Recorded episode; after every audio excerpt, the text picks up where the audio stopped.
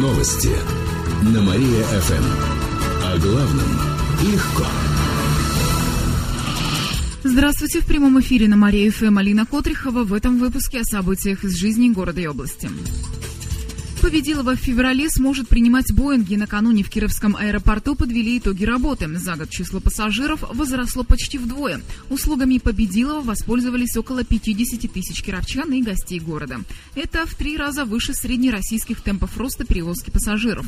Планируется, что в наступившем году их станет еще больше.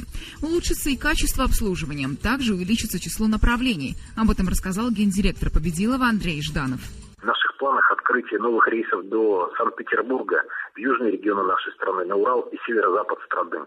К концу февраля, после получения всех необходимых сертификатов и разрешений, аэропорт будет готов принимать самолеты таких типов, как Boeing 737, Airbus A319, A320, Сухой Суперджет 100 и другие самолеты подобного класса. Кроме того, в первом полугодии 2014 года планируется открыть зал повышенной комфортности, бизнес-зал, строительные работы в котором в настоящее время продолжаются в ближайшее время завершатся.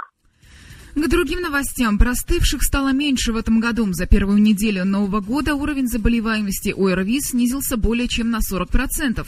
Более трех тысяч случаев зарегистрировали по Кировской области, большинство из заболевших – дети. Их более двух тысяч. Случаев гриппа на этой неделе не было. В областном управлении Роспотребнадзора связывают снижение уровня заболеваемости с праздниками. Кировчане лечатся дома, а кроме того, дети вышли на каникулы, а значит стали меньше контактировать друг с другом. В январе ожидается повышение уровня заболеваемости, однако превысится ли эпидпорог, пока неизвестно.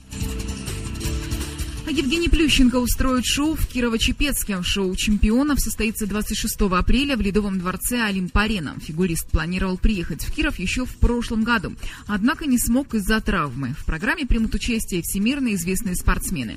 Это фигуристы из Японии, США, Франции, Чехии и России. Среди них будет Ирина Слуцкая, Юка Кавагути и Джонни Вейер.